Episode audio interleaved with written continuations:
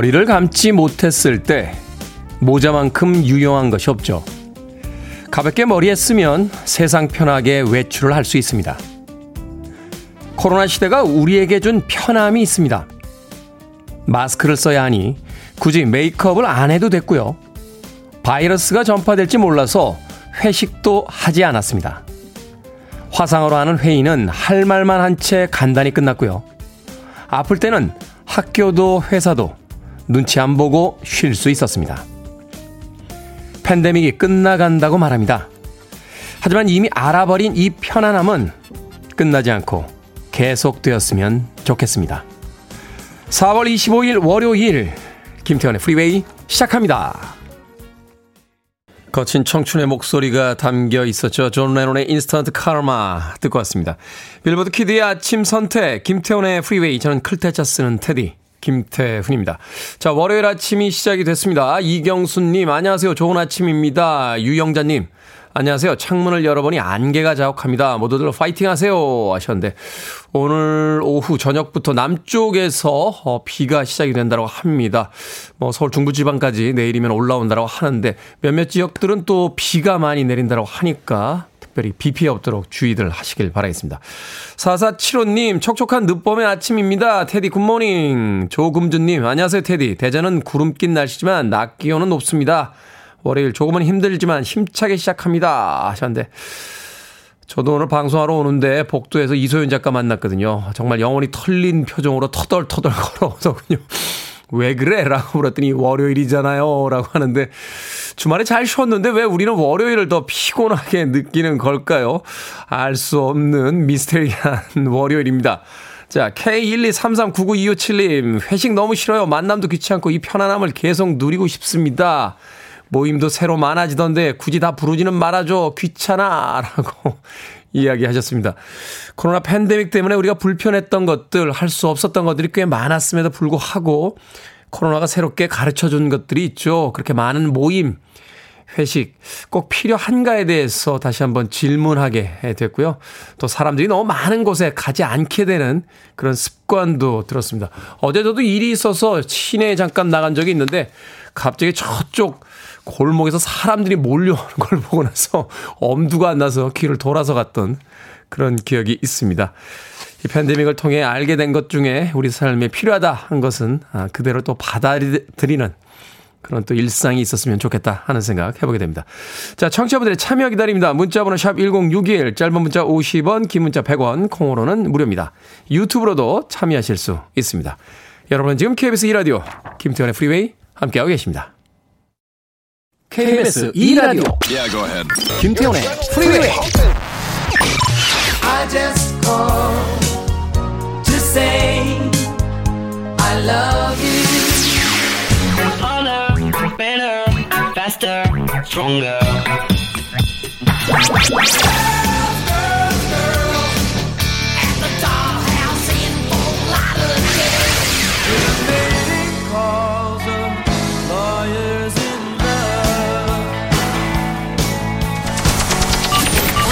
Stop the music. 헐리우드 영화 역사상 가장 아름다운 눈을 가지고 있었던 배우라고 하죠. 베트 데이비스에게 헌정된 킴 칸스의 Bette Davis Eyes 듣고 왔습니다. 리나님의 신청곡으로 들려드린 곡이었습니다. 7602님, 7607님, good morning 테디. 저는 고등학교 보건교사입니다. 우리 아이들이 주말에 병원을 안 가고 월요일에 꼭 보건실에 오기 때문에 월요일이 제일 바쁘답니다. 얘들아, 제발 병원에 가렴. 보건실은 병원이 아니란다. 그래도 사랑해 라고 말하고 싶네요. 그렇죠. 주말에 뭐 이렇게 감기 기운 있고 이런데 예, 병원에 안 가고 그러니까 응급실 이외에는 문을 연 곳이 없으니까요. 근데 감기 기운 좀 있다고 응급실에 갈 수는 없잖아요. 어, 그러면 이제 월요일에 학교에 와서 보건실에 와서 선생님 저 아파요 라고 하면 선생님이 이제 약을 주시는 거죠. 근데 보건실에서도 주사 놓나요? 저도 예전에 학교 다닐 때 양호실이라고 그랬죠. 저희 때는 양호실 가보긴 했습니다만 양호실에서 주사를 맞았던 기억은 없는 것 같습니다. 아이들을 생각하는 마음이 여기까지 느껴지네요. 7607님. 제가요, 어, 아메리카노 모바일 쿠폰 한 장 보내드리겠습니다. 커피 한 잔 하시면서 그 사랑스러운 아이들과 함께 또 월요일 행복하게 시작하시길 바라겠습니다. 김대수님, 오늘도 멋진 뿜뿜하신 테디라고 하셨습니다. 그렇죠. 뭐 요일 가리겠습니까? 멋짐이 뭐 월요일이 다르고 화요일이 다르겠습니까? 월요일에도 멋집니다. 뿜뿜 하고 있습니다. 김대수님. 5711님, 남편이 자꾸 거짓말을 합니다. 어제 회사 직원들하고 캠핑 간다고 했는데 알고 보니 제가 싫어하는 남편 친구랑 갔다 왔더라고요. 자꾸 거짓말 하는 남편 어쩌죠? 라고 하셨습니다. 회사 직원들하고 캠핑 간다고 했는데 에, 아내분이 싫어하는 남편 친구랑 어딜 놀러 갔다 오셨군요. 왜 자꾸 거짓말을 하는 겁니까? 왜 거짓말을 하겠습니까? 아내분이 남편 친구를 싫어하니까 거짓말을 하죠. 이거 난감합니다. 그 친구랑 안 지는 한 20년 됐는데 결혼 생활 한지 몇 년 안 되는 아내가 그 남자 만나지 마! 라고 하면 도대체 어떻게 해야 되는 겁니까? 아내 말을 듣고 20년, 30년 되는 우정을 단칸에 잘라야 되는 겁니까? 아니면 거짓말을 해야 되는 겁니까? 헷갈리기 시작합니다. 아, 저는 이 역할극에서, 어, 아내가 싫어하는 남편 역을 한번 맡았던 적이 있어요. 예, 제가 제일 친한 고등학교 동창이 있는데 그 친구를 만나면 꼭 술을 마시게 되거든요. 그 친구가 술이 좀 많이 약해졌어요. 옛날에 비해서. 그러니까 저를 만나면 이제 만취가 돼서 집에 들어가는 겁니다. 그 아내분이 아마 그게 너무 싫었던 모양이에요. 어느 날 문자가 왔어요. 어, 저희 남편하고 만나지 않았으면 좋겠다고. 정말, 정말 당황해가지고요. 야, 이거, 이거를 친구한테도 말을 못 하잖아요. 야, 네 아내가 나보고 너 만나지 말라는데? 이렇게 이야기하면 또 집에 가서 싸울 거 아닙니까? 아니, 그래도 그 친구하고 만난 지가 이제는, 이제는 몇 년인가요? 거의 40년 다 된 것 같은데 그 친구하고. 근데 그 친구 결혼 생활한 게 제가 알고 있기로 한 10년 정도 됐거든요. 어, 10년 된 여자분이 갑자기 40년 된 저한테 만나지 말라고 그래서 제가 모르겠습니다. 신세계 상담소로 보내셔도 여기에 대한 답은 제가 못 드릴 것 같습니다. 아무쪼록 그 남편 친구분과 그 남편과 아, 두 사람만이 가진 이야기에 한번 귀 기울여 보시는 건 어떨까요? 그리고 별로 마음에 안 드는 부분은 좀 남편분에게 고치라고 해. 라고 한마디 정도만 해주시는 선에서 마무리하는 건 어떨까 하는 생각이 듭니다. 남편 때문에 화가 났을 때는 치킨 한 마리 드셔야죠. 5711님, 제가 치킨 한 마리 보내드릴 테니까 아무쪼록 너그럽게 대해주시길 부탁드립니다. 자, 4023님과 1986님의 신청곡 스티비 언더입니다. I just call to say I love you.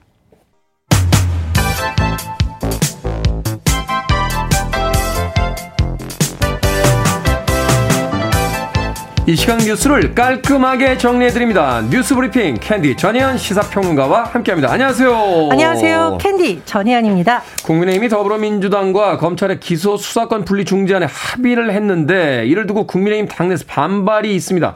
이준석 대표는 최고위까지 언급하면서 여야 합의를 번복할 수 있을지도 모른다 하는 뉘앙스를 지금 풍기고 있는데요. 예, 지난주 상황 잠시 전해드리면 여야가 계속 대치를 하다가 박병석 국회의장안이 중단을 내놓고 여야 원내대표가 이걸 합의하고 서명까지 했습니다. 네. 의원총회 추인을 받았어요. 근데 이 내용 중에서 검찰의 6대 범죄 수사권에서 부패와 경제만 남기고 나머지 4개를 폐지하는 안이 들어가 있는데요. 이 4개 중에 공직과 선거 관련 내용을 놓고 지금 시끌시끌 한 겁니다. 음. 물론 이제 이 합의안 처리한 것을 놓고 민주당 지지층도 국민의힘 지지층도 반발이 있었는데 양쪽 다 불만이죠. 그렇습니다. 다 불만입니다. 그런데 국민의힘 이준석 대표가 오늘 최고위원회에서 이 안을 재검토하겠다라고 밝혔고요. 또 지난 주말 상황을 살펴보면 안철수 인수위원장, 한동훈 법무부 장관 후보도 다 반대한다, 우려된다라고 입장을 밝혔고 윤석열 당선인의 대변인의 입장이 굉장히 궁금하잖아요. 이 내용을 읽어보면 취임 이후에 헌법 가치를 수호하기 위해서 대통령으로서의 책임과 노력을 다할 것이다. 어떻게 보면 원론적인 내용인데 이 시점에서 헌법 가치라는 말을 언급한 것은 어, 이 안에 대해서 우회적으로 우려를 표한 것이 아니냐라는 또 해석이 나오고 있습니다. 어쨌든 지금 이 권성동 국민의힘 원내대표 굉장히 난처한 상황이겠죠. 네. 뭐 민주당도 민주당이지만 지금 국민의힘에서 반발하고 있는 것은 결국은 민주당이 추진하려는 이른바 검수완박 법안이 중재안이 수용된 것이다라는 엄청난 비판이 나오고 있고 이준석 대표도 지금 반대한다는 입장을 내고 있잖아요. 권성동 원내대표가 주말 동안에 SNS에 어쩔 수 없었다는 사과의 글을 올렸다고 하지만 어쨌든 오늘 최고위에서 어떤 결정이 될지가 주목이 됩니다. 어, 그런데 윤석열 당선인도 참 이렇게 부담이 있는 부분이 지금 중재안의 내용을 보면은 윤석열 당선인이 평소에 주장했던 검찰에 대한 어떤 입장과는 좀 다르다는 상황이잖아요. 네. 그리고 권성동 원내대표가 중재안을 수용을 했는데 한동훈 법무장관 후보자는 반대하고 인수위에서도 우려가 나오고 이런 상황이기 때문에 권성동 원내대표도 사실은 이제 윤심으로 분류되는 최측근인데 그렇죠. 이른바 윤핵관이다라고 할 정도인데 따라서 지금 국민의힘에서 당내 분란이 나오는 모습인데 이에 따라 오늘 최고위에서 어떤 결과 나올지 또 주목이 됩니다. 원내대표가 만나서 사인까지 했는데 이게 최고위에서 틀어지면 또 합의가 번복이 되는 겁니까? 그런데 의원총회를 거쳐서 추인된 안을 최고위에서 뒤집힌 전례는 거의 없죠. 그러나 음. 정치적으로 지금 윤석열 당선인의 메시지나 이준석 대표의 반대가 과연 그냥 나온 것이겠느냐라는 점에서 또 다른 해석이 나오고 있는 겁니다. 그럼 왜 사인을 하죠? 새 대통령의 관저가 외교장관 공간으로 확정이 됐습니다. 애초에 육군 참모총장 공간을 관저로 검토했지만 뭐 너무 노후된 시설 때문에 여러 가지 사안을 고려해서 외교장관 공간으로 변경을 했다. 자, 여기에 대해서 좀 이야기를 해 주시죠. 예, 청와대 집무실 이전과 관련해서 공간 얘기도 나왔어요. 당초에는 육군 참모총장 공간을 사용하는 것이 검토됐었고, 우리 대통령 집무실 이전과 관련한 예비비 통과됐다는 소식 드렸 잖아요. 네. 그 360억 원 안에 육군 참모총장 공간을 리모델링하는 비용 25억 원도 전액 반영이 되었습니다. 그런데요. 이 육군 참모총장 공간이 1975년에 지어진 데다가 너무 노후화됐고 비가 오면 물이 샌다. 뭐 이런 말이 나온다라고 언론 보도가 나왔었고 어 인수위 내에서도 여러 가지 대안을 검토한 결과 외교장관 공간이 뭐 작년에 리모델링 했다 이런 점을 어, 감안해서 합리적 대안으로 결정을 했다라는 설명입니다.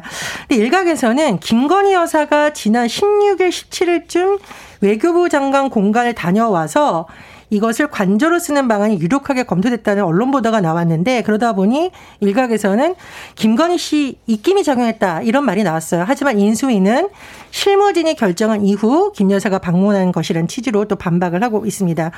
그런데 민주당에서는 굉장히 이것을 비판하고 있는데 왜냐하면 어 지금 외교부 장관 공간이 단순히 공간이 아니라 외교 행사, 외국 사절들이 왔을 때 많이 활용하는 곳이라고 합니다. 네. 이에 대해서 송영길 전 민주당 대표가 멀쩡한 청와대 고쳤으면 되는데 국방부 내쫓고 이제는 외교부 장관 공간마저 대통령 관사로 빼앗아서 관련하고 꼬집기도 했습니다. 그나저나 비가 오는 공간에서도 아무 이야기 안 하고 사신 공군 참모총장님이 대단하시네요. 네. 자, 코로나19 감염병 등급이 하향 조정됩니다. 관련 소식 전해 주시죠. 예, 코로나 19 감염병 등급 1급에서 2급으로 한 단계 낮아집니다. 어, 방역과 관련해서 변화되는 내용 있죠. 오늘부터 경로당을 비롯해서 노인 요가 복지 시설 다시 문을 엽니다. 우리 아파트에도 이렇게 붙어 있어요. 굉장히 네. 노인분들 좋아하시는데 아, 다만 백신 3차 접종자만 이용할 수 있고요. 노래한다거나 체조한다거나 이렇게 침방울이 많이 나올 수 있는 활동은 제한이 됩니다. 또, 어, 지금 제가 코로나19 감염병 등급이 낮아진다고 말씀을 드렸잖아요. 다만 방역 당국에서 한 달 정도 이것을 좀 이행하면서 안정될 때까지는 확진자에 대한 7일 격리 의무는 그대로 유지하겠다고 밝혔습니다. 왜냐하면 이제 의료 체계가 완전히 바뀌게 되는 네. 거잖아요. 그러니까 4주 정도 준비를 좀 하겠다는 것이 방역 당국의 설명이고요. 아, 또 이제 이건 저에게 굉장히 반가운 소식. 영화관에서 이제 팝콘 먹을 수 있고요. 오늘부터. 어, 이 팝콘은 극장에서 먹어야 맛있잖아요. 그렇죠. 그 팝콘과 콜라를 먹을 수 있다는 건 이제 영화 관람할 때 마스크를 벗을 수 있다는 이야기잖아요. 완전히 벗는 건 아니지만 일부분 취식이 허용된다라는 거고 실내 경기장에서도 치킨, 맥주 먹을 수 있습니다. KTX 고속버스에서 음식물 말하자면 삶은 계란, 김밥 드실 수 있고요. 대형마트와 백화점에서는 지정된 구역에서 시식이 가능합니다. 그리고 오늘부터 60세 이상에 대한 코로나19 백신 4차 접종도 본격적으로 시작이 되는데 네. 이런 걸 보면 일상 회복이 다가오고 있구나라고 느끼고 있지만 역설적으로 어, 여러 가지가 좀 느슨해질 수 있기 때문에 개인 방역 수칙, 뭐 환기라든가 이런 부분은 더 중요해졌다라는 분석도 나옵니다. 네. 엔데믹으로 전환되고 있습니다만 아직까지 확진자들이 계속해서 나오고 있으니까 개인 방역 그래도 계속 신경 쓰시길 부탁드리겠습니다. 자, 오늘의 시사 엉뚱 퀴즈 어떤 문제입니까? 예, 새 대통령 관저와 관련된 소식 드렸습니다. 관저에 점 하나를 잘못 찍으면 관자가 됩니다. 님이라는 단어에 점 하나를 찍으면 남이, 남이 된다라는 네. 노래 떠오르는데 이 관자는요 조개가 껍데기를 열고 닫을 때 쓰는 근육이고요. 특히 큰 조개에 붙어 있는 관자 굉장히 요리 재료로 인기가 많습니다. 조개의 관자는 회와 샤브샤브 구이 등으로 다양하게 즐기는데요.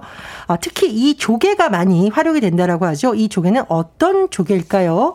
곡식을 골라내는 농기구를 닮았습니다. 1번 키조개, 2번 보조개, 3번 지우개, 4번 누구 거게. 정답 아시는 분들은 지금 보내주시면 됩니다. 재미는 오답 포함해서 총 10분께 아메리카노 쿠폰 보내드리겠습니다. 관자는 인기 요리 재료죠. 그중 이것의 관자는 회, 샤브샤브, 구이 등으로 다양하게 즐길 수 있습니다. 곡식을 골라내는 농기구를 닮은 이 조개는 어떤 조개일까요? 1번 키조개. 2번 보조개, 3번 지우개, 4번 누구 거게 되겠습니다. 문자번호 샵 1061, 짧은 문자 50원, 긴 문자 100원, 콩으로는 무료입니다. 뉴스 브리핑 전희연 시사평론가와 함께했습니다. 고맙습니다. 감사합니다.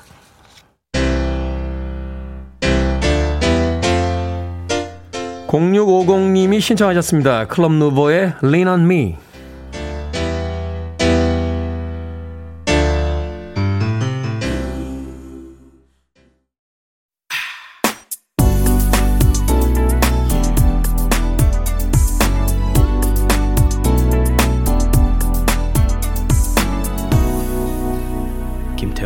Freeway.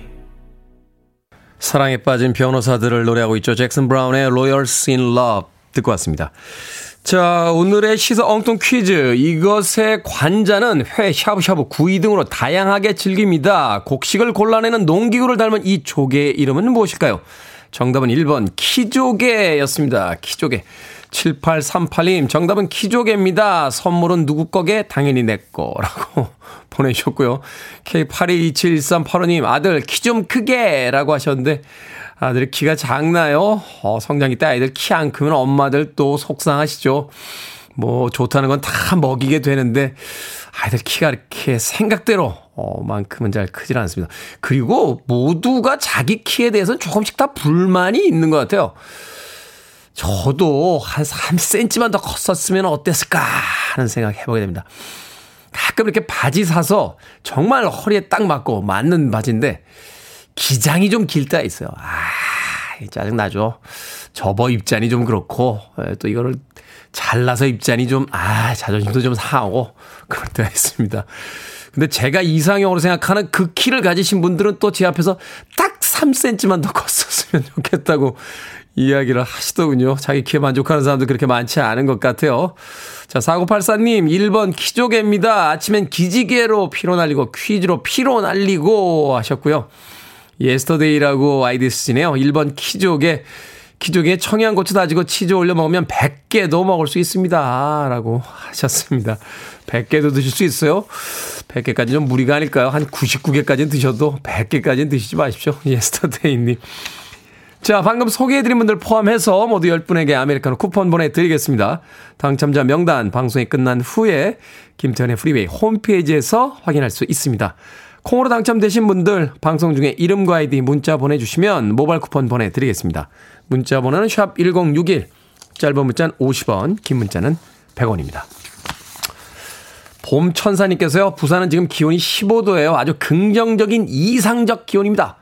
낮에는 25도까지 올라간다는데 무슨 봄의 여름 같은 찌는 무더위 한여름에는 우찌 살찌라고 보내주셨습니다. 25도면 그렇게 높은 거 아닌데 한여름의 기온으로 이야기하면 근데 봄 천사님의 가장 이상적이면서 긍정적인 기온은 15도 정도라고 하셨습니다. 긍정적이면서 이상적 기온.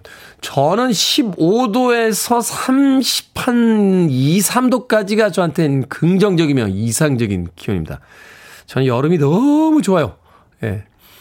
여름이 다가올 때마다 또 여름이 지나갈 때마다 아, 가끔 그런 생각할 때가 있습니다. 내 인생에 여름이 몇 번이나 남아 있을까 하는 여름이 좀 오래 머물렀으면 좋겠다라는 생각을 할 때가 있는데 그래서 좀 더 나이 먹으면 여름만 계속되는 곳에 가서 살면 어떨까 하는 꿈도 꿔봅니다. 하지만 아직은 아니라는 거, 아직은 아닙니다. 네. KBS 관계자 여러분 또 괜히 오해하지 마시고, 네, 다음 개편에 또 김태현 씨를 그만 놔드려야 되는 거 아닙니까? 이런, 어, 이런 이야기는 하지 마시고, 개편에 참고하시길 바라겠습니다. 자, 음악 듣습니다. K123503309님의 음악. 경쾌하게 좀 달려볼까요? Box Making Your Mind Up.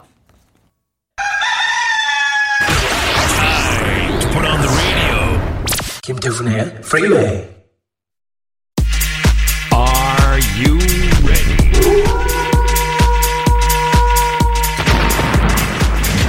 애청자 이영웅님께서 이렇게 외치셨습니다. 재밌는 시간이 왔다. 그렇죠. 고민을 해결할 만큼 재밌는 게 없습니다. 결정은 해드릴게. 신세계 상담소. 홍숙표님, 3년차 공인중개사입니다. 직원으로 일하고 있는데 요즘 사장님하고 사이가 안 좋아요. 이참에 독립해서 개업을 할까요? 아니면 더 참다가 사장님하고 사이가 좋아지면 그때 개업을 할까요? 사장님과 사이가 좋아지면 그때 개업합시다. 사장님 심기가 안 좋으신 걸 보니까 부동산 시장이 불황입니다. 지금은 독립할 때가 아니에요. 김효영님, 책을 다 읽었는데, 이번에는 추리 소설이 좋을까요? 아니면 애정 소설이 좋을까요? 추리소설 읽으세요. 남자친구 없을 때 애정소설만 읽으면 남자 못 만납니다. 현실에는 효영님이 사랑하는 소설 속 남자는 없으니까요.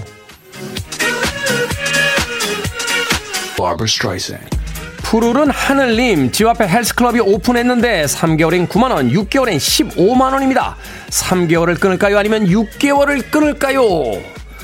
3개월, 6개월은 긴 시간입니다. 몇만 원 아끼려다가 2주 운동하고 5개월 2주치 날린 분들 많습니다. 봄님, 남편이 다시 태어나도 나랑 결혼할 거야? 라고 묻는데요. 사실대로 아니? 라고 할까요? 아니면 기분이라도 좋게 그래? 라고 할까요? 그래? 라고 하세요. 어차피 다시 안 태어나요. 아, 불교신가요?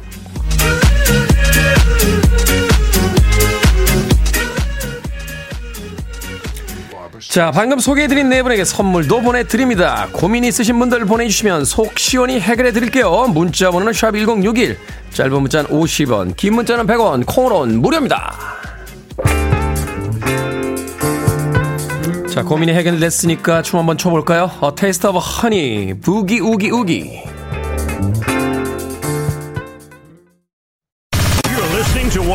Best radio stations around. You're listening to 김태훈의 Freeway. 빌보드 키드의 아침 선택 KBS 2 라디오 김태훈의 Freeway 함께하고 계십니다. 1부 끝곡은 강하순님께서 신청하셨습니다. Eagle-Eye Cherry의 Save Tonight 듣습니다. 전 잠시 후 2부에서 뵙겠습니다.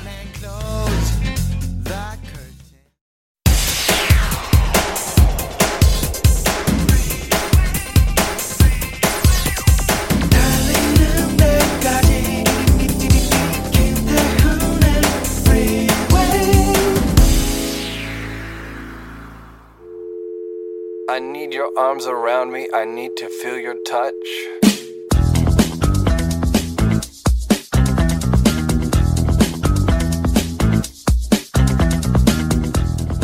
좋아하는 것을 열심히 했을 뿐인데 내 세계는 점점 넓어진다. 좋아하는 것을 열심히 좋아하라고 세상이 등을 밀어주는 덕업일치가 가능한 편집자라는 직업만큼 좋은 직업이 또 있을까? 용기를 내어 누군가에게 던진 마음이 한 권의 책으로 완성되는 경험. 이런 일은 일의 세계보다 마음의 세계에 더 가깝다. 그래서 이 일이 좋다고 잘하고 싶어서 지금까지도 계속 애쓰고 있는가 보다.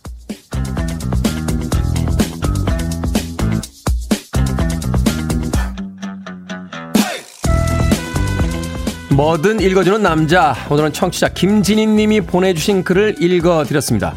15년 동안 책을 만든 이지은 편집자의 에세이. 내 인생도 편집이 되나요의 일부였는데요. 생계를 위해 매일 반복하는 일이 즐겁다니 얼마나 행복하겠습니까? 그런데 한편으로는요, 누군가에게 대가를 지불받는 일이 순탄하고 즐겁기만 할 리는 없다는 생각도 듭니다. 정말 편하고 쉬워서가 아니라 어려움도 기꺼이 받아들인다는 뜻이겠죠. 좋아하는 것을 열심히 했을 뿐인데 세계가 넓어지는 경험. 결국은 같은 일을 해도 그것을 어떻게 생각하고 느낄 것인가에 달려 있을 테니까 오늘 하루도 또 한 번의 시간이 주어짐에 감사해 보는 건 어떨까요? 40년 전, 50년 전, 그리고 60년 전의 공기는 달랐을까요? 왠지 과거에 나왔던 음악들을 들으면 그 시대 특유의 분위기, 또 그 시대의 공기를 담고 있는 듯한 느낌을 받을 때가 있습니다. Velvet Underground의 Who Loves the Sun 듣고 왔습니다. 자, 이 곡으로 김태훈의 프리웨이 2부 시작했습니다. 앞서 일상의 재발견, 우리 하루를 꼼꼼하게 들여다보는 시간, 뭐든 읽어주는 남자. 오늘은 청취자 김진희 님이 보내주신 글을 읽어드렸습니다. 이재경님, 일의 세계보다 마음의 세계 멋진 표현이네요. 하셨고요. 한동호님, 마음의 세계 좋은 말입니다. 하셨고요. 장희숙님, 지금 편안함이 주어진 이 시간에 감사하죠. 고맙습니다. 라고 하셨습니다. 15년 동안 책을 만든 이지은 편집자의 에세이, 내 인생도 편집이 되나요? 예, 담겨져 있던 글들이었는데요. 자신의 일을 사랑한다는 거, 참 쉽지 않은 것 같습니다만 또 그만큼 멋진 일이 아닌가 하는 생각을 해보게 됩니다. 최근에 이제 젊은 세대들이 이 직장에 들어가고 나서 이직률이 굉장히 높다라고 해요. 1년을 채 채우지 못하는 젊은 세대들도 굉장히 많고 또 자영업 하시는 분들한테 이야기 들었더니 아르바이트를 반나절 하고 일은 저한테 안 맞는 것 같습니다. 그렇게 하시는데요. 간다고 하더군요. 자기한테 맞는 일이 얼마나 많은지 잘 모르겠습니다만 그래도 반나절은 아니지 않습니까? 하루는, 하루는 좀 다녀주셔야 되는 거 아닙니까? 어찌됐건, 음, 그럼에도 불구하고 자기 일을 사랑한다는 거. 물론 그 일이 나한테 온전히 맞아서 사랑하는 건 아닐 겁니다. 그 일을 통해서 뭔가 새로운 것들을 볼 수 있다라면 또 그 일에 집중함으로써 또 그 새로운 시각들을 찾아낼 수 있는 거죠. 내 몸이 편하고 내 마음이 편한 일들이 어디 세상에 이렇게 많겠습니까? 아, 지금 앞에 있는 일들을 사랑해 보는 것. 그래서 그 일을 통해서 뭔가 새로운 세계를 또 만나보는 것. 그것 역시 우리의 인생이지 않나 하는 생각 다시 한번 해보게 됩니다. 자, 뭐든 읽어주는 남자. 여러분 주변에 의미 있는 문구라면 뭐든지 읽어드리겠습니다. 김태현의 프리웨이 검색하고 들어오셔서 홈페이지 게시판 사용하시면 됩니다. 말머리 뭐든 달아서 문자로도 참여 가능하고요. 문자 번호는 샵 1061, 짧은 문자는 50원, 긴 문자는 100원, 콩으로는 무료입니다. 오늘 채택되신 청취자 김진희님에게 촉촉한 카스테라와 아메리카노 두 잔 모바일 쿠폰 보내드리겠습니다.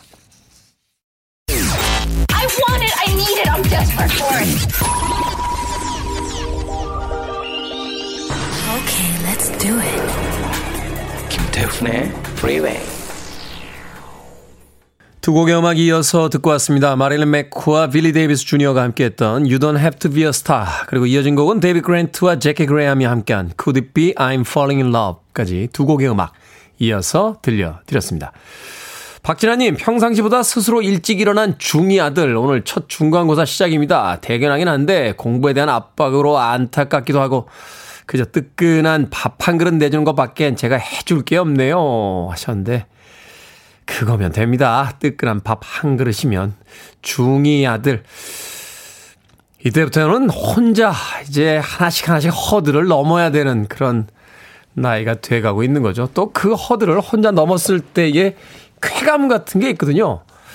그걸 부모님들이 너무 많이 관여하셔서 어, 못 느끼게 돼버리면 이후에도 어, 뭔가를 혼자 이룰 수 있는 게 쉽지는 않은 것 같아요.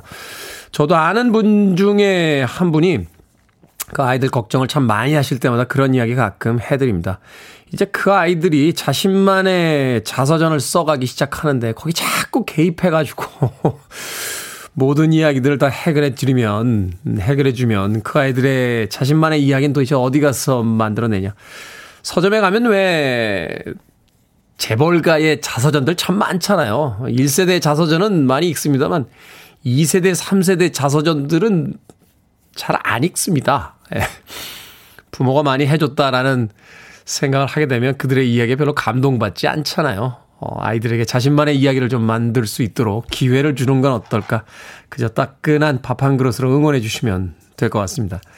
0819님, 테디 형님, 지난주 테디에게 발표 팁을 받고 서울에서 발표 아주 잘했습니다. 형님 팁대로 저만 믿고 한 사람만 쳐다보고 공략했죠. 그런데 발표 후에 질문 시간에서는 어질어질했습니다. 인생은 역시 산 넘어 산이라는 걸 또 느꼈습니다. 아무튼 이번 주에 결과 나오면 또 알려드리겠습니다. 부산 동생 장동원이라고 하셨는데 부산에 제가 아는 동생들 꽤 많은데 동생 한 명이 더 생겼군요. 장동헌님 이제 제 동생에 주시는 겁니까? 제가 지난주에 이야기 드렸죠. 발표할 때는 어, 천 명이 있건 만 명이 있건 내 이야기에 가장 긍정적인 반응을 해주는 한 명을 쳐다보면서 이야기를 하면 된다. 그리고 모두가 발표할 땐 떨린다. 그냥 자기 자신을 좀 믿어달라. 그렇게 시작을 하면 된다 라고 했는데 질문 시간에서 발목이 잡히셨군요. 아, 그때 질문에 대해서 또 제가 팁을 하나 드렸어야 되는데 질문을 할 때 그 질문의 답은 짧게 하는 겁니다. 왜냐하면 답을 길게 할수록 저 사람이 모르고 있구나. 이런 게 이제 들통이 나기 쉽거든요. 그러니까 질문을 막 하면 아 정말 좋은 질문입니다. 저는 그 질문에 대한 답을 이렇게 한번 생각해 봤습니다. 라고 겸손하게 하지만 아주 단문으로 답을 하는 거예요. 그리고 나서 내가 모르는 분야에서 아는 분야로 끌고 가야 돼요. 답을. 자, 그 이야기에 대해서 이렇게 한번 생각해 볼 수 있지 않을까요? 하면서 자기가 아는 이야기를 해야 돼요. 모르는 답을 그 자리에서 어떻게 찾습니까? 근데 자꾸 질문에 대한 답을 하려고 하다 보면 결국은 음, 저 사람은 아는 게 없구나. 이렇게 들통이 나게 마련입니다. 수비수들이 3명, 4명 붙어 있는 공간에서 공을 가지고 단독 드리블을 하려고 하면 안 됩니다. 반대쪽으로 공을 넘겨줘야 되잖아요. 그러니까 질문에 대한 답을 가능하면 짧게 하고 야 이건 모르겠는데 라고 하면 본인이 잘 알고 있는 쪽으로 끌고 가면 됩니다. 예를 들면 이런 거죠. 미래 사회에도 계속 물을 사 먹어야 될까요? 어, 이 물을 어떻게 자, 그 자정해서 먹을 수 있는 방법이 없겠습니까? 라고 하면 제가 그걸 어떻게 합니까? 근데 어, 그런 미래를 저도 한번 꿈꿔보네요. 물을 자정해서 모두가 자급자족할 수 있는 시대. 정말 멋지지 않겠습니까? 하면서 슬쩍 비껴가는 거예요. 미래 사회에는 뭐 로봇도 많이 만들어지고 인공지능도 많이 만들어질 테니까 우리가 알 수 없는 대답을 인공지능에게 물어보는 건 어떨까요? 우리가 그러기 위해서 인공지능을 만드는 거니까요. 하고서 구렁이 담 넘어가듯이 넘어가면 아침 방송에서 왜 이런 특강을 하고 있는지 제가 잘 모르겠네요. 어찌됐건 잘 지나가셨다고 하니까 결과 나오면 저한테도 알려주시길 바라겠습니다. 0819님. 자, 테일러 데인의 음악으로 갑니다. Don't Rush Me.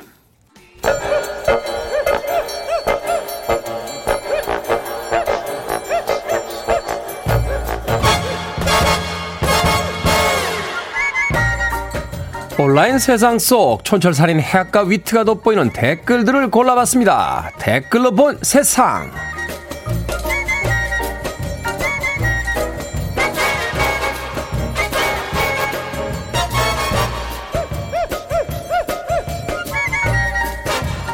첫 번째 댓글로 본 세상. 미국의 한 설치 미술가가 손대지 않고 식사할 수 있는 발명품을 선보였습니다. 컨베이어 벨트에 앉아 있으면 의자가 움직이면서 음식물 앞을 지나가는데요. 드라이기로 샐러드를 날리고 투석기로 초밥을 던져줄 때 입만 벌리고 있으면 음식을 받아 먹을 수 있는 원리라고 하는군요. 여기에 달린 댓글들입니다. 철의 장막님, 컨베이어 벨트에 음식 준비하고 장치 세팅하라고요. 게으름을 피우기 위해 준비해야 할 것들이 너무 많은데요. 가연님, 어머, 밥 먹는 게 귀찮은 사람도 있나요? 다른 건 귀찮아도 밥 먹는 건 절대 안 귀찮은데 그래서 살이 안 빠지는 것 같아요. 사람들은 쓸데없는 걸 발명했다고 웃겠지만 우리 주변의 모든 것이 그렇습니다. 자동차도 처음 나왔을 땐요. 아니 도대체 저런 걸 누가 탄다는 거야? 하면서 사람들의 비웃음을 샀다고 하니까 좀 기다려 보죠.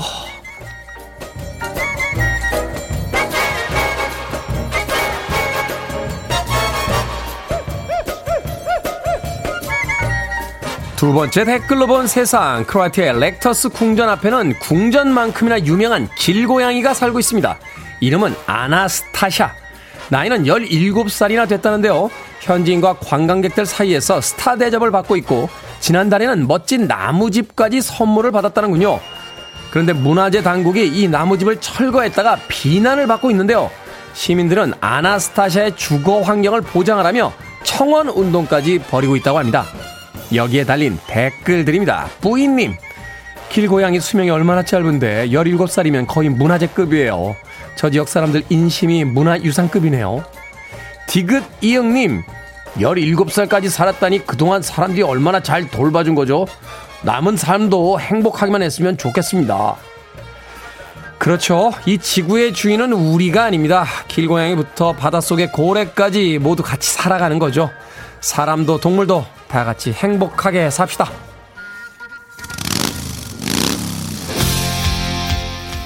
80년대 어느 날로 갑니다. 머틀리 크루, Girls, Girls, Girls.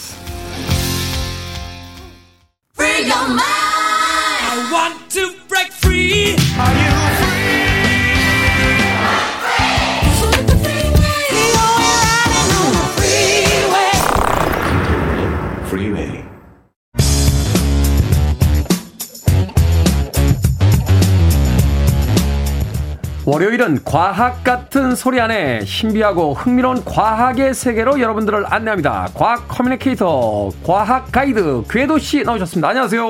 안녕하세요. 궤도입니다. 자, 국내외를 막론하고 대기업들이 미래 먹거리는 로봇이다 하면서 로봇 투자를 선언하고 있습니다.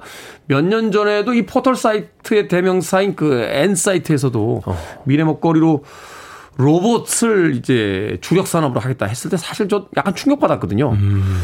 아, 로봇? 이라고 고개를 갸우뚱했었는데 뭐 해외 토픽도 보니까 뭐 멍멍 이 개 모양의 사족 보행 로봇부터 다양한 음. 로봇들이 지금 만들어지고 있습니다. 그래서 오늘은 로봇의 개발과 미래에 대해서 좀 여쭤보도록 하겠습니다. 네 발로 걷는 개 로봇. 일본에서 한번 만들어서 지금도 만들고 있나요? 그 음. 애완 반려동물로 이렇게 어, 대체품으로 이렇게 나와서 굉장히 많은 인기를 얻었었잖아요. 아, 그렇죠. 그리고 막뭐 어. 장례식까지 치르고 이런 그러니까요. 네, 강아지 강아지 로봇이 있었죠. 반려동물 로봇. 고침되는데 왜 장례식을 치르는지 이게 이제 부품을 못 구하고. 아, 그랬군요. 네, 더 이상은 이제 의미가 없어지고. 맞아요. 특히나 네. 이제 그 요양원에 있는 이제 노인들의 어떤 그 음. 뭐냐 위로용 뭐 그 뭐 그걸로 이제 개발이 돼서 굉장히 네. 많은 인기를 얻었다라고 했는데 자 지금 이제 지금까지 개발되어 있는 이 네 발로 걷는 개로봇 음. 어디까지 지금 성능이 향상이 되어 있습니까? 이게 아마 17년쯤 전에 빅독이라는 로봇을 기억하실 수 있습니다. 빅독. 예, 그 험난한 환경을 막 걸어가는데 음. 사람이 옆에서 발로 엄청나게 세게 차요. 그 막 일부러 막 옆구리 네. 이렇게 차는데 뻥 차는데 응. 확 이렇게 넘어가다가 딱 중심을 잡고 다시 쓰고. 네, 이거가 뭐 패러디 영상도 나고 사람이 안에 들어가서 막 따라하기도 하고. 아. 네. 근데 그러다가 2015년 보스턴 다이나믹스에서 발표를 한 스팟이라는 애가 나왔는데 음. 얘는 이제 빅독보다 훨씬 크기가 줄어들고 움직임도 굉장히 유연해지고 네, 그래서 뭐 과거에는 그냥 어 로봇 뭐 사족 보행하는 뭐 개 로봇이구나 정도였는데 이제는 너무 너무 유연해지니까 음. 동작도 굉장히 신기하거든요. 그리고 이 스팟 미니라는 게 또 나왔어요. 아예 사무실 가정용 로봇으로 조그맣게 네 작게 어. 더 작게. 그랬더니 뭐 사실은 제일 문제가 소음이었는데 소음? 네, 너무 안에, 시끄러운 거예요. 안에 모터가 들어있으니까. 네. 아. 그리고 이제 완충했을 때는 1시간 반 정도가 작동하고 근데 꽤나 뭐 상용화 될 수 있을 만하게 만들어졌죠. 음. 네, 근데 뭐 원래는 이게 처음 시작하게 된 것 자체가 미국의 군인들이 자동차가 다니는 지역이 뭐 많지가 않다 보니까 아 이게 트럭 같은 걸 좀 대체할 수 없을까 운송을 아, 사실 이제 아프가니스탄 전쟁 같은 걸 이제 치르게 되면서 이제 산악 지역이 많잖아요. 네, 네 이제 네. 차량 수단으로는 이게 움직이기가 쉽지가 않으니까 그렇죠. 네. 뭐 폭발물이 많고 이러면 사람 대신 이렇게 정찰을 나가야 되니까. 그렇죠. 처음 아. 개발된 게 그 트럭인데 네 개 다리로 걷는 트럭이 개발이 됐었어요. 트럭인데 트럭인데 다리로 걷는 트럭. 근데 얘가 일반 트럭처럼 바퀴로 사람, 돌다가 네, 그 사람이 진짜 운전석에 앉아요. 네. 그래갖고 조종을 하는데 다리로 걷는 트럭이고 연료 소비가 너무 컸던 거예요. 아, 아, 이게 네. 바퀴로 가는 게 아니라 다리로 걸어 다리로 걷는 트럭. 어. 네, 그러다가 80년대 일본 도쿄 공업대 연구소에서 타이탄이라고 하는 사족 보행 로봇이 등장합니다. 이제 네. 이때부터는 사람이 타지를 않아요. 네. 음. 그리고 이후에 이제 빅독이 등장을 하면서 이제 안 넘어지는 그 강아 개 로봇을 보니까 네. 인지도가 확 올라갔죠. 음. 네. 그리고 이제 뭐 이 빅독 자체가 뭐 나사 JPL도 같이 참여를 했고 뭐 하버드대 연구소도 참여를 했고 미국에 이제 다르파라고 있어요. 그 방위 고등 연구 계획국이라고 여기 후원을 받아서 군수물자 운반하는 로봇을 만들어졌습니다. 아, 네, 근데 이게 가솔린 엔진을 썼거든요. 가솔 연료로. 예. 네. 네. 배터리가 이제 효, 효율성이 잘 안 나오니까. 그 당시에는 뭐 사실 아. 어려워요. 그러다 보니까 일단 가솔린 엔진 특징이 소음이 너무 큰 거예요. 소음도 있고 이제 로봇이 뒤에 이제 배기관이 있어야 되잖아요. 그렇죠, 그렇죠. 그 매연을 뿜으면서 가야 되잖아요. 근데 이게 군사용 목적으로 물자를 운반하라고 만들었는데 소음이 너무 심하면 이거는 뭐 요, 요게 우리 군인들이 있습니다. 이거 거의 알려주는 수준이라서. 그렇죠. 예. 그래서 이제 아예 그냥 무산이 돼버렸죠. 아, 예. 그렇군요. 그러니까 사족 보행 로봇의 개발 이게 그러니까 군수용이 일단은 가장 큰 목적이었거든요. 왜냐면 이게 거대한 자본이 들어가야 되니까 그렇죠. 사실은 어떤 다른 개인적인 어떤 용도들보다는 한 국가에서 가장 중요한 산업 중에 하나는 이제 군수 산업의 일환으로서 이제 개발이 됐다. 네, 근데 잘 안 됐고 결국 소음을 줄이고 크기를 줄여서 나온 게 Spot 시리즈다. Spot 시리즈 작은 네, 작은 애들. 아, Spot 시리즈는 그냥 반려 반려 로봇입니까? 반려 목적으로 하기에는 너무 할 줄 아는 게 많아요. 아, 그래요? 어떤 거랍니까? 네. 뭐 이게 일단은 뭐 되게 재밌는 게 문을 열어요, 걔가. 걔가 문을 열어요? 사실 이거는 우리 반려동물도 못 열잖아요. 아니 문을 아니 그러니까 닫혀 있는 문을 어떻게 엽니까? 이게 문고리를 돌려야 되는데? 네, 얘가 이제 그 여러 가지 장비들이 많이 들어가는데 일단은 뭐 눈 역할을 하는 카메라 갖고 있죠. 네. 그다음에 뭐 관절을 돌리는 모터가 굉장히 많이 들어 있어서 관절을 돌리는 네, 모터. 관절들이 굉장히 자연스럽게 움직이고 뭐 위치 센서, 자세 센서, 무선 네트워크, 그다음에 뭐 이 힘을 더 증폭시켜 주는 기어도 들어가 있고 네. 컴퓨터 들어가 있고 뭐 회로나 배터리 들어가 있고 여기에 추가로 이제 어 이 윗부분 상체 부분에다가 로봇 팔을 답니다. 그 정도면 거의 그 강아지계의 가제트 아닙니까? 그렇죠. 거의 가제트죠. 나와라 가제트 팔 하면 이제 나와서 이제 문고릴 돌린다고요? 되게 유명한 영상이 있는데 네. Spot 한 마리가 딱 왔는데 얘는 로봇 팔이 없어. 그러니까 문을 못 열어요. 네. 그러니까 친구를 부릅니다. 그럼 저기 로봇 팔 달린 스팟이 와요. 그러더니 와 와가지고 정교하게 손잡이를 딱 봐가지고 자꾸 돌려요. 네. 돌린 다음에 땡기는데 이 문 자체가 그 우리가 그냥 유압 실린더 달린 문 있잖아요. 그러니까 그냥 열리는 게 아니라 네. 열면은 바로 닫히는 닫히는 게 자동으로 닫히게 되는. 네. 그러니까 얘가 그걸 알고 문고리를 잡아 돌린 다음에 발을 걸어요. 네. 자기 발을 건 자기 발을 걸어요. 발을 걸어갖고 이 문을 제대로 엽니다. 끝까지. 그래서 친구가 지나가게 놔두고 친구가 나가고 본인도 쓱 이렇게 나가서 이제 문이 닫히죠. 그러니까 거의 사람처럼 움직여요, 거의. 아니, 그게 언제 개발이 된 거예요? 이게 이게 꽤 됐죠. 근데 계속 개선이 되고 있어가지고 네, 최근까지도 계속 업그레이드 되고 있는 거죠. 거기 이제 들어가는 여러 가지 장비에 대한 이야기 해주셨는데 네. 그게 왜 그렇게 다 필요한 겁니까? 이것들이 사실은 뭐 이거 외에도 더 들어갈 수 있을 만한 것들이 많이 있는데 네. 뭐 필요한 것들을 하나하나 넣다 보니까 어, 일단 역할을 다 해야 되잖아요. 그래서 이 여러 가지 주변 환경을 또 봐야 되고, 음. 들어야 되고, 그 다음에 이것들을 통해서 이제 정보 처리를 해야 되고, 이 처리된 걸 바탕으로 해서 움직여야 되니까, 음. 굉장히 많은 것들이 필요하죠. 근데 이게 과거에는 너무너무 많이 들어갔었고, 너무너무 무겁고, 너무 배터리도 많이 먹고 했었는데, 이게 점점 소형화가 되고, 더 효율화가 되고, 이제 뭐 여러 가지 방식으로 이제 교, 학습을 하고 하다 보니까, 네, 굉장히 또 우수한 로봇 강아지, 로봇 개가 됐죠. 우리가 이제 영화 속에서 봤을 때 그 전쟁, 그러니까 전투 현장에서 그 지뢰를 제거하거나 폭발물 제거할 때 이렇게 그 현장 답사가는 어. 요 정도의 어떤 거기도 사실 다리가 달렸다기보다는 이 캐터필드라고 하나요? 아, 예. 예 무한궤도를 통해서 무한궤도. 이렇게 이렇게 이렇게 이렇게 가는 예. 그런 로봇까지는 우리가 봤었는데 그렇죠. 이제는 완전히 음. 뭐, 뭐 강아지라든지 혹은 또 다른 어떤 반려동물을 대체할 만한 음. 그런 능력을 지닌 더구나 그 동물들도 훨씬 더 많은 기능을 물론 우리가 반려동물을 어떤 기능 때문에 그 사랑하는 건 아닙니다만 그렇죠.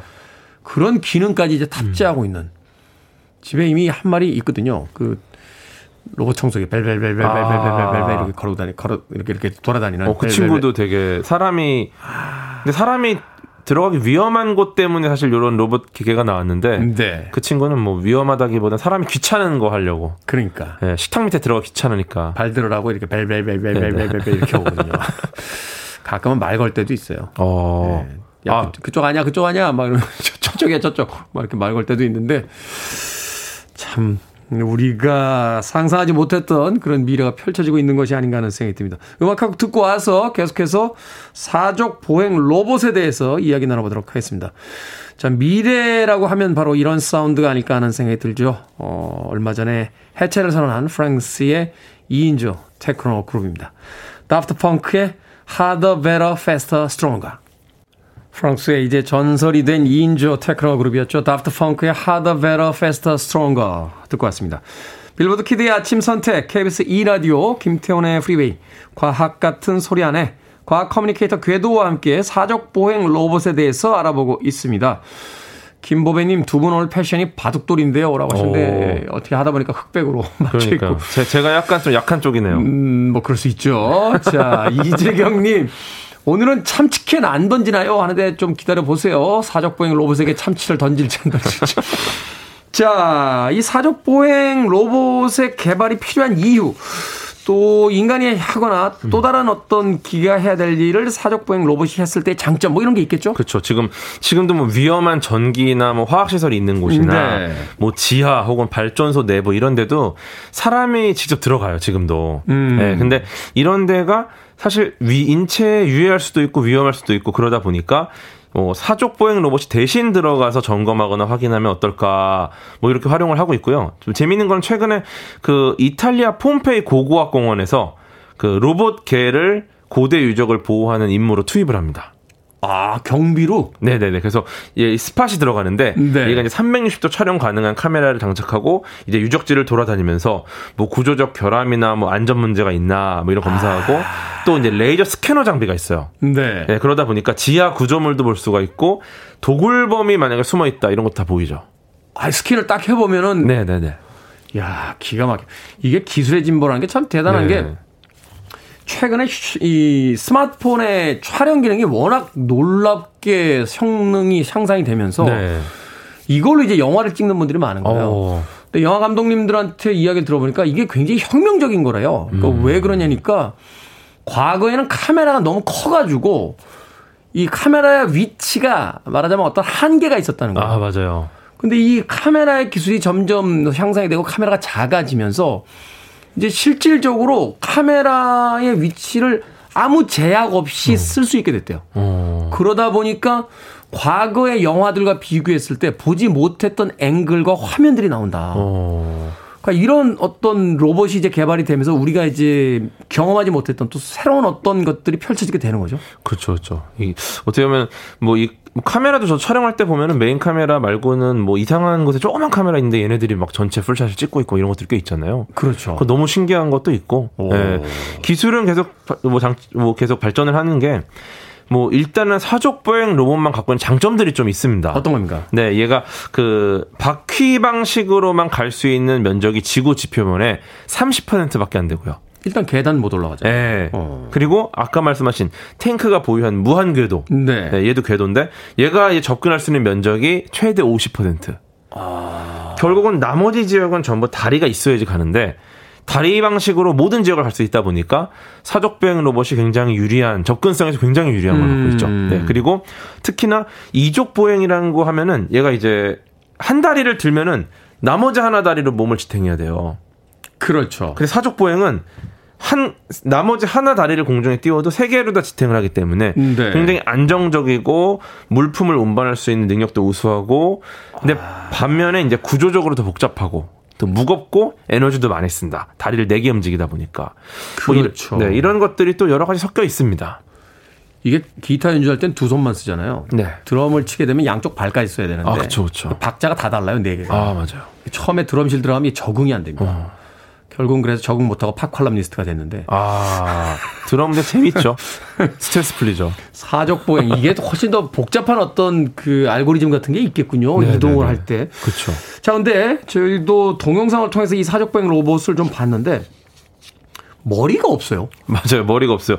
그, 이 머리 없는 이 모습을 보고 미국의 한 미디어도 보스턴 다이나믹스가 악몽을 꾸게 하는 기괴한 로봇을 만들었다. 뭐 이런 식으로 이야기를 하고. 이게 얼핏 보면요. 네. 그 머리가 없다 보니까 식탁이잖아요. 식탁. 네.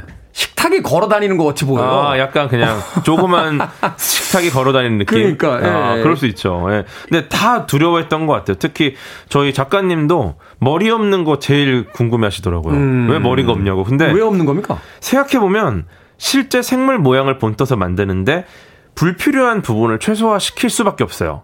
굳이 음. 넣을 필요가 없기 때문에. 이거 인간이 어차피 조종하는 거니까 생각하는 머리가 그렇게 필요하지가 않다. 그러니까 그 머리가 굳이 이렇게 뿔룩 솟아나올 필요가 없고 그냥 머리 역할을 하는 모든 센서라든지 눈이라든지 이렇게 다 있으면 되는 거예요. 근데 이거는 사실 공학적인 측면이고 음. 실제 사람들의 감성적인 측면은 약간 좀 배제라는 면이 있죠. 일부러 배제했을 수도 있고 왜냐면은 여기에 감성적인 면이 들어가면 오히려 이제 여러 가지 임무를 수행하는데 또 걸림돌이 될 수도 있으니까 두 가지가 있게 돼요. 어, 네. 언캐니 벨리라고 하나요? 이 네. 오히려 사람이나 실제와 비슷해질수록 우리가 어떤 혐오를 품게 되거나 맞아요. 또 하나는 너무 이제 음. 진짜 강아지처럼 보이면 위험한 인물을 어떻게 음. 시켜요? 갔다가 그러니까.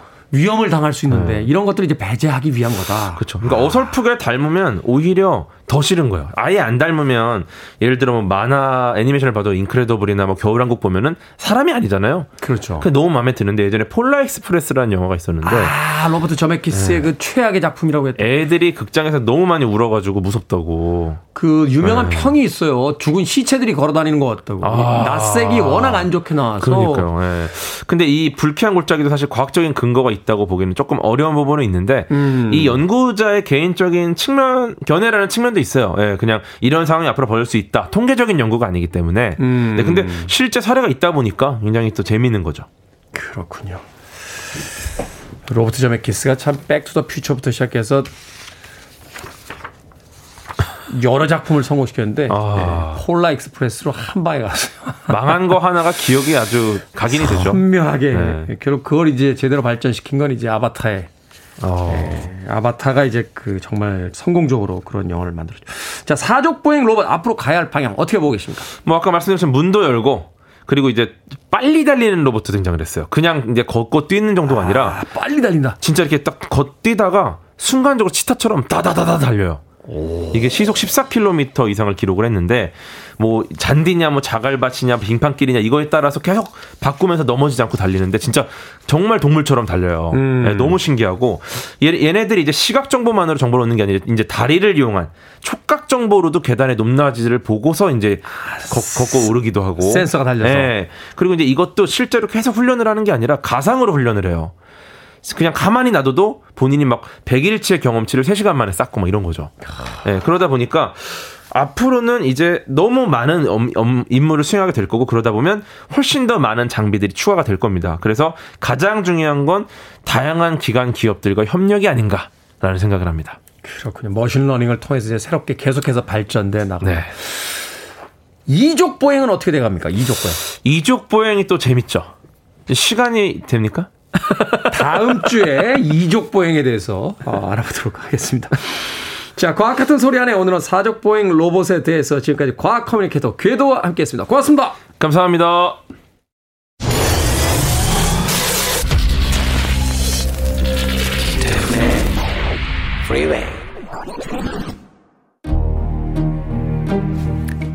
KBS 라디오 김태훈의 프리웨이 오늘 방송 여기까지입니다. 오늘 끝곡은 8410님의 신청곡이에요. 엔야의 Only Time 준비했습니다. 편안한 월요일 보내십시오. 저는 내일 아침 7시에 돌아오겠습니다. 고맙습니다.